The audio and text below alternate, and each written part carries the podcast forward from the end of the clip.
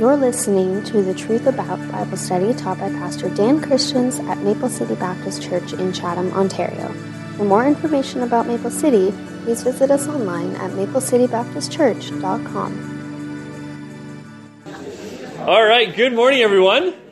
This morning, we are going to continue from two weeks ago our discussion about the Holy Spirit, and we'll kind of lead our way toward talking about spiritual gifts. And I got to tell you that one of the things that I've I've pondered over the past few years is the responsibility of the Christian and of the local church to be unified with the universal body of Christ. And one of the things that, that really it, it has troubled me, just that I've, I've wondered about, because um, sometimes I think, yeah, the idea of the whole universal body of Christ working together sounds like an awesome thing. But then when you actually get into what that requires, you think, oh, there's, there's just some things that I don't agree with that they do and practices that I can't be a part of. And how can we really be unified for this, this greater purpose when we have all these other things that are different, that we, we disagree on? And some of those things are important things. They're very practical things. They're things that um, change the way that we worship and who teaches and all of those things. So I thought about it this week and one of the conclusions I come I came to was that um, one of the largest reasons that there is a lack of unity among local churches within communities is the Holy Spirit. And that might sound almost counterintuitive at first, because we would think that the Holy Spirit would bring everyone together.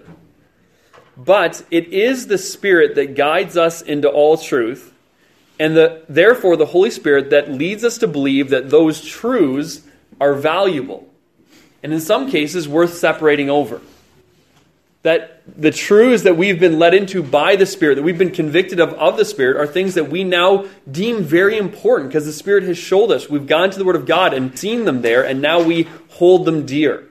And they're things that we don't want to give up just for the sake of the idea of unity among the whole universal body of Christ. The second reason that I think the Holy Spirit gets in the way is because it actually is over the doctrine over the of the Holy Spirit and spiritual gifts and the practical outworkings of spiritual gifts that a lot of the debate between churches comes. And I'm talking about the debate between gospel preaching, Bible believing churches. A lot of times it is this issue that is the largest difference among these churches that in other otherwise agree about the doctrine of Christ and the doctrine of the Father and the doctrine of salvation and, and many other things. And so uh, I say that just because I don't want this to be like, oh, well, the Holy Spirit's just this divisive thing. It's not. But I think this is a topic that's important enough for us to dive into and to tr- truly study. Because we don't want to just separate and, and hold things dear that really aren't, that really aren't necessary, but we also want to ensure that we know what the Bible teaches. And that we're not just assuming that we've always known and that we always will know and that what we already believe is right. Sometimes we have to allow ourselves to, to let the scripture teach us something new. Teach us something that, that maybe we thought otherwise of beforehand. Okay? I don't go to scripture with the assumption that everything I believe is wrong. You shouldn't do that because then you're just going to you're just going to be tossed to and fro all the time. But you also don't go to Scripture with assuming that everything that you believe is always right. You, you go to Scripture with the idea that what you've learned in Scripture in the past is true and right, but that you're open to the Scripture teaching you new things and correcting you and, and helping you just refine those truths. So that's the goal today with the Holy Spirit. This morning we will continue to discuss the work of the Spirit in the Old Testament then we'll move on to the New Testament. We started, we finished the Old Testament last week or two weeks ago. We started into the New Testament. So we'll just kind of really briefly summarize those. We'll try and answer the question why. Why was the Holy Spirit given? What are the spiritual gifts for? What is the purpose of all this? It's going to work a little bit like a microscope. So we're going to start looking at, you know, when you have a microscope, usually you, you kind of figure out what you want to look at and then you dial yourself in deeper and deeper and deeper right? You get closer and closer to the subject. And so we're starting kind of with a, this overview of the Holy Spirit in Scripture. We're moving toward, okay, what's now the purpose of the Scripture in the church? And then we'll move to what's the purpose of the Scripture, uh, of the Holy Spirit in the life of the believer. And eventually we get to the point of, okay, now how do these, these spiritual gifts work in the life of the believer and, and in the church? So that's, that's what we're going to do today. By the end of today, I hope to be a point where we're ready next week to dive full speed into spiritual gifts. That's the goal.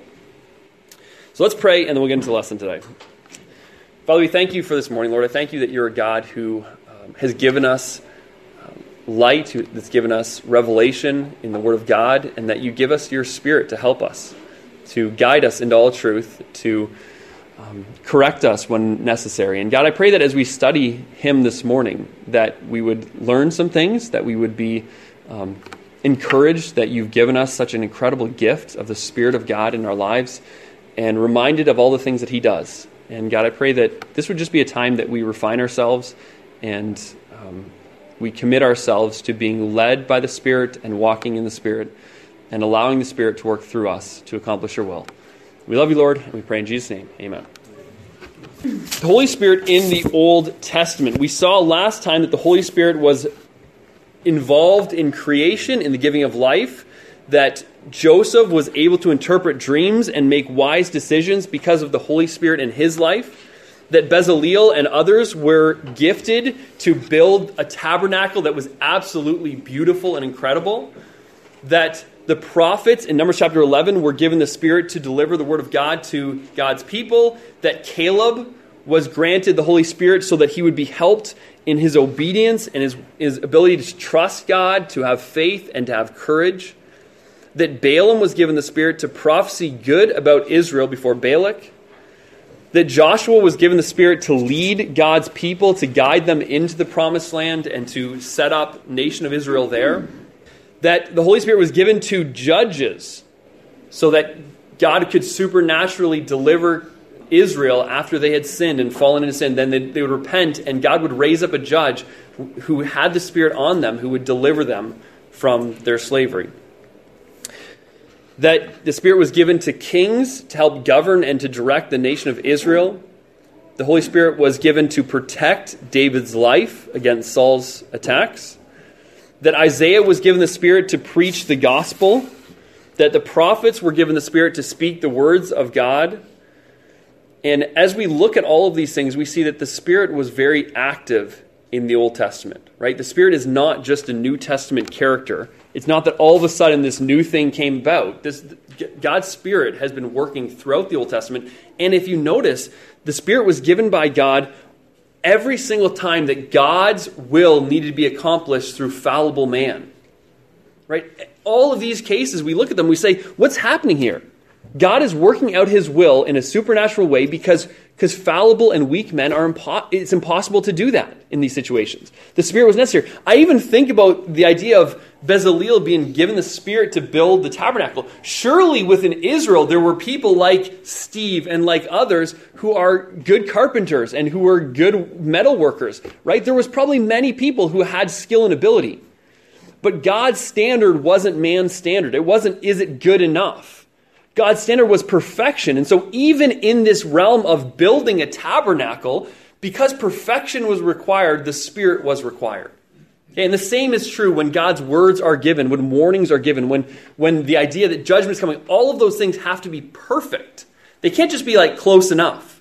And so the Spirit is given because we're not capable of perfection, but the Holy Spirit certainly is. We saw that in the Old Testament, the Holy Spirit was given on a temporary basis to a select few. So it didn't rest on them permanently. It came on them for a time, for a purpose, and when that was accomplished, then it would, it would go and it wasn't given to everybody. It certainly wasn't given to everybody that was spiritual. There were spiritual people in the Old Testament that didn't receive the Spirit. And so that's, that's one of the marked differences between the Old Testament and the New Testament. Um, we also saw that the Holy Spirit was necessary because God is infinite and, God, and good, and mankind is finite and sinful. So let's go on to the New Testament. We looked at this first point very quickly last week in the Old, New Testament. We saw the promise of the Holy Spirit.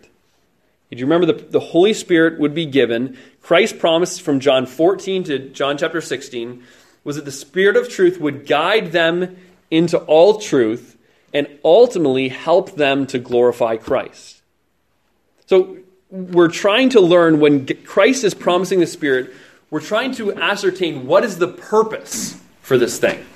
Why is it God, that Christ is saying it's better for me to leave and have the Spirit come than it is for me to stay with you. Why would, how could he possibly say that?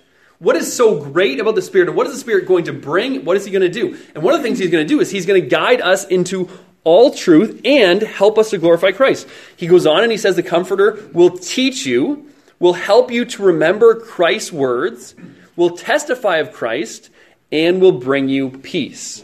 These are the works of the Spirit in the life of the church and the life of the believer. But I think the most shocking thing that Jesus says in John chapter 16 is that the Spirit would come and abide with them forever.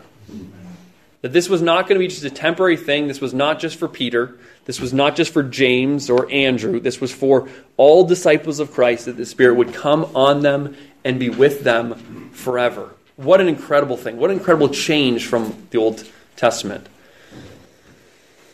So we see in Acts that the disciples are waiting for the coming of the Spirit. In Acts chapter 1, verse 4, says, Being assembled together with them, he commanded them, this is Jesus commanding them, that they should not depart from Jerusalem, but wait for the promise of the Father, which, saith he, you have heard of me. For John truly baptized with water, but you shall be baptized with the Holy Ghost not many days hence. They had already been prepared for the task ahead of them. Christ had spent three years teaching them truth.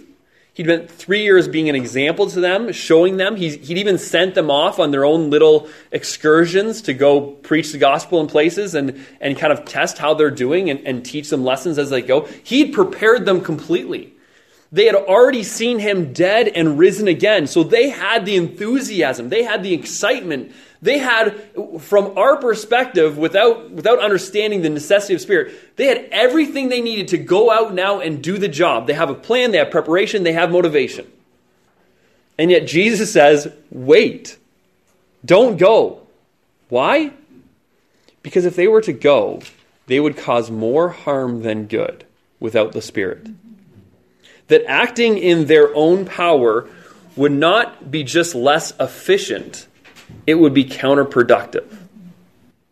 This is incredibly important when you consider your own ministry, when you consider your own work for the Lord. Sometimes we think, "Oh yeah, well, I okay, I'm not, I'm not, maybe I'm not doing this fully in the power of the Spirit, but I'm, I'm, at least I'm going to do my best." And you know, I'm going to, yeah. If you're working in your own power, you're not just less efficient; you're counterproductive. And that's what he was saying to them. That's why he said, "You need to wait." and they're sitting there chomping at the bit. What do they do for those days while they're waiting, those, those 10 days waiting? They pray because they're excited and they want the Spirit to come. And they're, they're gathered together just waiting for this to happen. And so for 10 days, they wait and they wait and they wait, even though all they want to do is barge down the door and go tell people. But the Spirit is necessary, and it certainly is in our lives too. So they're waiting for the Spirit. Number three, we have the coming of the Spirit.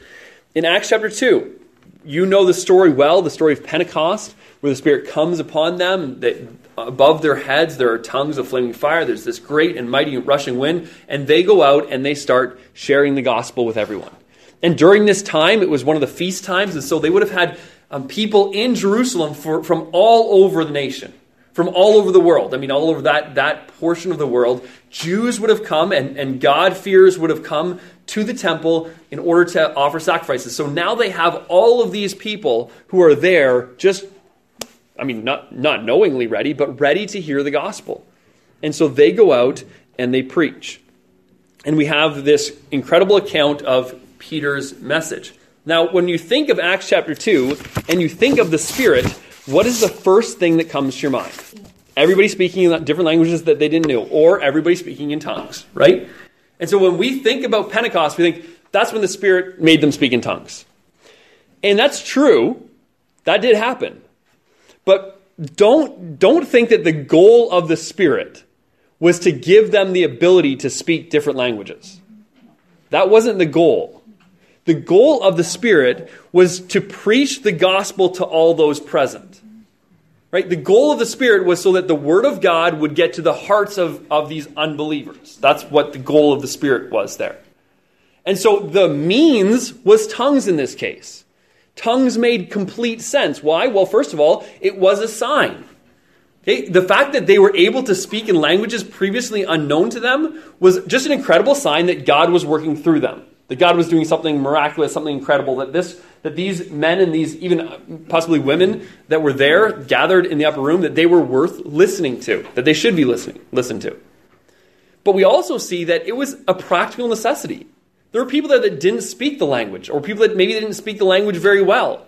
And so for them to be able to speak the gospel in the dialect, not just the language, but even in the dialect of the people there, it's an incredible blessing. It's incredibly helpful because you're able to, clearly communicate the gospel. And so the goal of the Spirit was that, was to clearly communicate the gospel. Peter's message here, the, the message that's empowered by the Spirit, is that there is judgment for sin, warning of consequences because of that sin, and a call to repentance and faith in the risen Christ. Other than that very last part, the call to re- the, even the call to repentance, but in faith in the risen Christ, that was the same message that was preached throughout the Old Testament by the prophets. Right? That's what the Holy Spirit has always been doing. Judgment for sin, warning of consequences, call to repentance. Okay, call to repentance and faith in, in God that He would deliver them. Call to repentance and faith in Christ who had died and rose again to save them, to deliver them. So the Spirit is working both in the Old Testament and the New Testament essentially to do the same thing. Now, certainly worked in somewhat different ways, but was working the same way. Same way, same, same goal, same purpose. So, um, that is the work of the Spirit in the New Testament. Now, I, am gonna. I know that the Spirit continues to work in the New Testament, and we we have it throughout the Book of Acts. But what I want to do is I want to look at the work of the Spirit in the church specifically. Okay, so let's look at what the Spirit does in the church, and I'm thinking here as of the universal church, but also probably more specifically within the local churches as a whole. So, number one, we find that the Spirit is um, instrumental in the giving of the Word of God. Without the Holy Spirit, we do not have Matthew, Mark, Luke, John, Acts, Romans, 1st, Corinthians, right? We don't have any of the New Testament. We don't have any of the Old Testament. The Spirit is responsible for those things. In 2 Timothy 3:16, all scripture is given by inspiration of God and is profitable. And I think you could probably say and is therefore profitable because it wouldn't be profitable if it wasn't given for the inspiration of God. In 2 Peter 1:21 it says for the prophecy came not in old time by the will of men, but holy men of God spake as they were moved by the Holy Ghost. So, how, is, how did the inspiration happen? Well, holy men of God spake as they were moved by the Holy Ghost. The Holy Ghost was the one who gave the truth. That's why the Word of God is called the sword of the Spirit. This morning we're going to sing about that song, and I love the line in O Church Arise that is this, a call to war to, to take the sword that makes the wounded whole. Right? It's a double edged sword, but it's, it's an incredible thing. It's the, the Word of God has the ability to take a dead heart and make it come alive and speak truth to it and help it see um, all of these incredible, glorious truths that are impossible without the Holy Spirit. And so the Holy Spirit does that, and the Holy Spirit does that, um, the revelation of God, chiefly through the Word of God. Okay? How do we know anything absolutely true about God? It's in His Word. How do we know anything absolutely true about ourselves? It's in His Word. And so this is how we know truth. The second thing that the Spirit does in the church is the Spirit empowers witness. In Acts chapter 1, verse 8, we are told that they're waiting what are they waiting for? They're waiting for the Spirit to come. And so we're told that the Spirit is going to come and empower them to um, be witnesses to, of Christ, both in Jerusalem and Judea and in all Samaria and to the uttermost part of the earth. That's what the Spirit is come to do. And so the empowerment of witness. And I believe that when we're thinking about empowering witness, we think, okay, exactly what does that mean? Is that only speaking of, okay, fine, if I go knock on a door or talk to a stranger, then, then when I do that, that's when the empowering kicks in.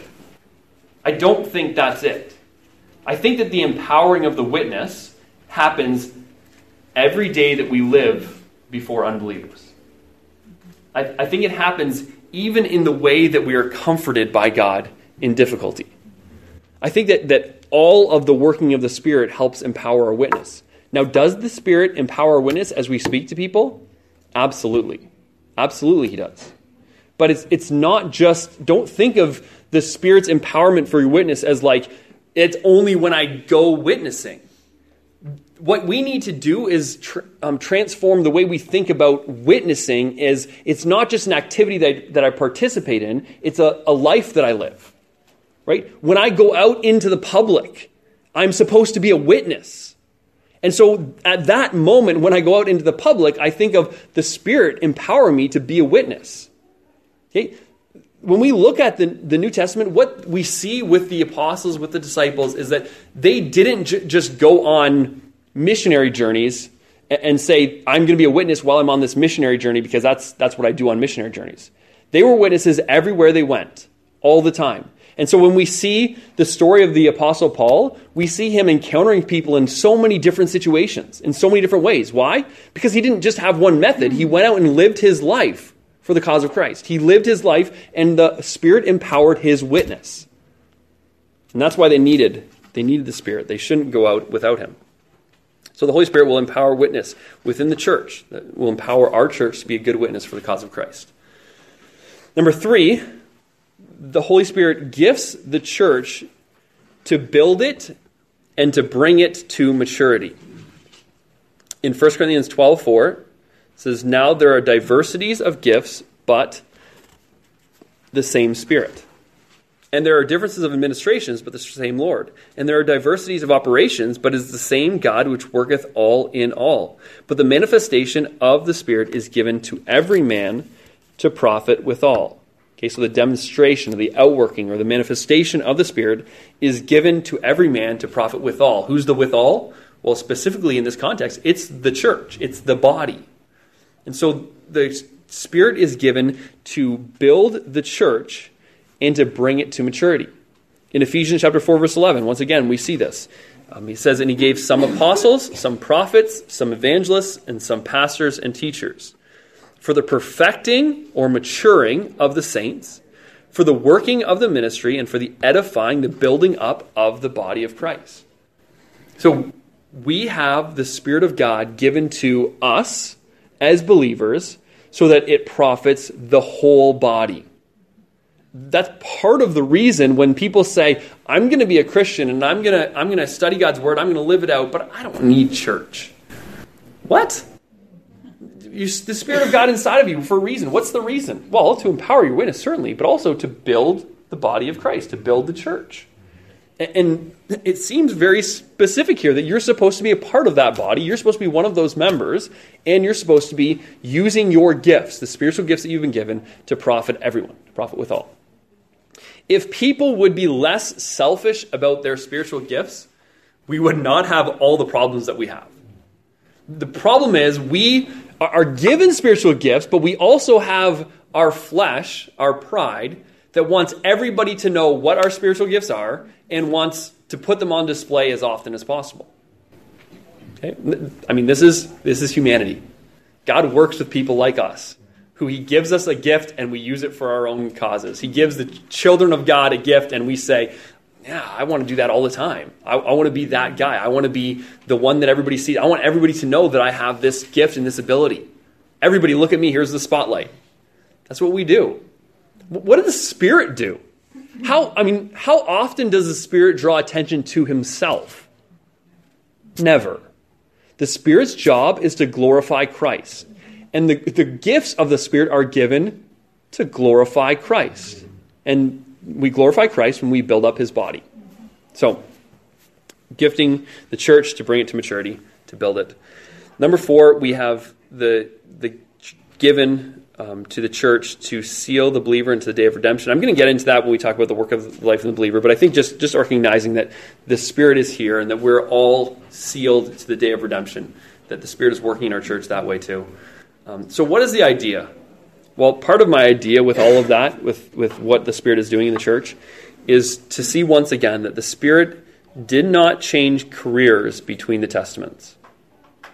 He didn't all of a sudden pick up, like, go to school and get a different degree and just try a new thing. We have um, the purpose continues to be to empower imperfect mankind to do the perfect will of an infinite God. Now, the church is, is different, right? And the coming of the Spirit upon believers permanently is different. So, there are, there are some different ways that the Spirit works out his purpose in the New Testament. But ultimately, we see that in, in these things, in the fact that the church is, the, the, Holy Spirit is empowering, the Holy Spirit is giving the Word of God, the Holy Spirit is building the people of God to maturity. Those things were happening in the Old Testament. So, there are differences, um, but there's not a different career. So, what is the work of the Spirit in the life of the believer? Well, the first thing that the Spirit does in the life of the believer is gives new life. Romans chapter 8, verse 10 If Christ be in you, the body is dead because of sin, but the Spirit is life because of righteousness. But if the Spirit of Him that raised up Jesus from the dead dwells in you, He that raised up Christ from the dead shall also quicken your mortal bodies by His Spirit that dwells in you. The message seems abundantly clear. The Spirit of God gives you life. You have spiritual life. You have communication with God because of the Spirit of God dwelling in you. Ephesians 2, verse 1 says, And you hath he quickened who were dead in trespasses and sins. Titus 3, 5, Not by works of righteousness which we have, which we have done, but according to his mercy he saved us by the washing of regeneration and the renewing of the Holy Ghost. 2 Corinthians 5:17 Therefore if any man be in Christ he is a new creature old things are passed away behold all things become new. So when we think of this we realize that the Spirit of God is the one that really makes all the difference.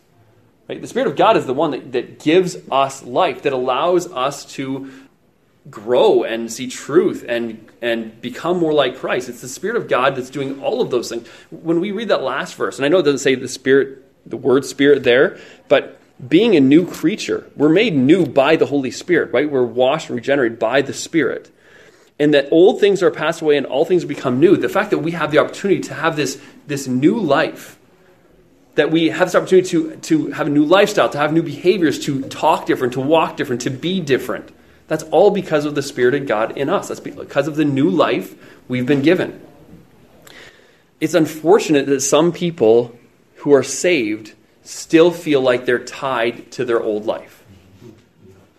What they're doing is they're not recognizing the gift being given to them freely by God. It's not that they don't have the gift, it's that they won't recognize it, that they won't, they won't live in it. Um, the Bible tells us at times we need to reckon these truths true in our lives. So this is true, but if you don't, if you don't grab onto it and live it, it's useless. I can pretend like I'm still um, enslaved to the same things I've always been enslaved to and, and never recognize that, that the, the, the door of the prison is open. And if, if I don't walk through the prison doors, I'm still in the prison. So the Spirit opens that door, gives us new life. The first thing that the Nicene Creed says about the Holy Spirit is He is the Lord, the giver of life, both the giver of physical life, the giver of spiritual life, and with this new life, we have the opportunity for a new lifestyle. Number two, what the Spirit does in the life of the believer is that He convicts of sin. We see this even before salvation. In John chapter 16, verse 8, says, When he, the Holy Spirit, is come, he will reprove the world of sin and of righteousness and of judgment. The part of the work of the Spirit in the world is to point out sin, to convict of sin, to reprove the world of sin and righteousness and judgment. It goes on in Acts chapter 2, verse 37, the, the word of God is preached by Peter, the gospel is presented. Okay? Everybody there is told very clearly by Peter that the one that you crucified is the Lord and the Messiah. He is the Savior that we've been waiting for. And so their response in Acts chapter 2, verse 37 says, Now when they heard this, they were pricked in their heart and said unto Peter and to the apostles, Men and brethren, what shall we do? What, what is it that's pricking them in the heart? What is it that's showing them that, yeah, that, that sin was yours? Put the Savior to death. Woo. Woo. Woo. You're going to have to explain that. The wooing of the Holy Spirit. The wooing of the Holy Spirit. Yeah. I, yeah, absolutely. It's the Holy Spirit. It's the Holy Spirit convicting, the Holy Spirit pricking their hearts. The Holy Spirit showing them that what's being said there is truth, right? If you think about it, these men who are listening have every reason to reject what Peter's saying, right? Peter has never demonstrated himself to be a, a great man of courage and character in the past. He's not one of their religious leaders. He's not somebody who is really well learned and, and knows scriptures. Just, I mean, they're going into the temple to see these Pharisees and these scribes and, and these priests who know the Bible, I mean, they have some parts memorized. They're just, they know it like the back of their hand. They're so holy. They do everything right. And here's Peter, this fisherman who's been like pulled from his fishing trade, but he's still gruff and he's still he's still Peter. And yet this he's telling them that they killed the Messiah. Do you ever want to hear that you've done something wrong? Your first response is always, yeah, but you're this, or no, I didn't. It was their fault. Tara and I had an issue yesterday where it was like, no, Tara, it's your fault. um, I don't want to tell you the story because it's really my fault. so that's because that's our that's our response, right? Thursday, tell it. Tell it. I told you you follow us. That's that's not. It. it's kind of her fault too, though. But so the Spirit is convicting people of their sin, and so though they have every human reason not to listen, because of Peter, because nobody likes to be told their sin, the response to the gospel is, what do we need to do? What, what must we do to be saved? I mean, how, how do we. And that's the Spirit working in their life. Romans chapter 8, verse 1 says, There is now, therefore, no condemnation to them which are in Christ Jesus, who walk not after the flesh, but after the Spirit. I love how just the Spirit is included in on all on, on every part of this.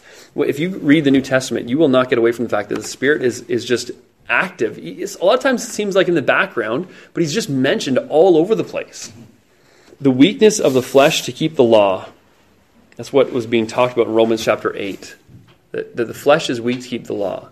And yet now, in the power of the Spirit and the strength of the Spirit, we can be obedient. That, that there can be a, a keeping of the law. I know it's not perfect, but what was what we were so weak to do before the spirit now god has given us the spirit to empower us to do something that is impossible without him. We're also told that we can grieve the spirit. So as the spirit convicts us we can grieve the spirit. Ephesians 4.30 uh, we can tell the spirit no. We can not listen to those that wooing in our life um, we can disobey the Spirit when we are pricked to do something. I remember one time very clearly, I was a teenager and I was driving. I went to into a variety store, bought, I think, I don't know, a chocolate bar or something, and and left. And I felt convicted while I was standing there that I should share the gospel with that person, the the person who is is waiting on me, and I didn't. And so I got in my car and I drove down the road, and like two kilometers down the road, I just felt so much guilt because I had said no. I, I drove back, and I think I was going to see Tara too. So this was like a big sacrifice. It was like minutes of my time with Tara, and I, I probably brought the chocolate bar for her. and and so I drove back to the store, and I shared the gospel with the guy, and the guy was a Christian, and and and so I, I thought this is weird, but then I thought like he seemed very encouraged by the fact that I would take the time, and I, would known this guy, I'd seen him, like I'd been, he was in Lambeth, so the the town I grew up in, so I knew this guy a long time before, and I finally got to share the gospel with him. And it, it, felt very good. But he, he convicts us, and sometimes we can grieve that. Sometimes we can quench the Spirit. In 1 Thessalonians 5.19, we're told that quench not the Spirit. Push the Spirit down in your life. Don't relegate the Spirit to just these certain areas. Right? Sometimes we, we like to have, we have our own pet sins. We have our own um, areas of our life that are ours and we're just not even willing to allow the Spirit to walk in that room and go through that, that stuff and see whether it's actually good or not. Right? We have some shows, we have some music, we have some whatever it is that it's just, it's going to be ours and we're not willing to give it up. So don't even let that happen. Don't quench the Spirit.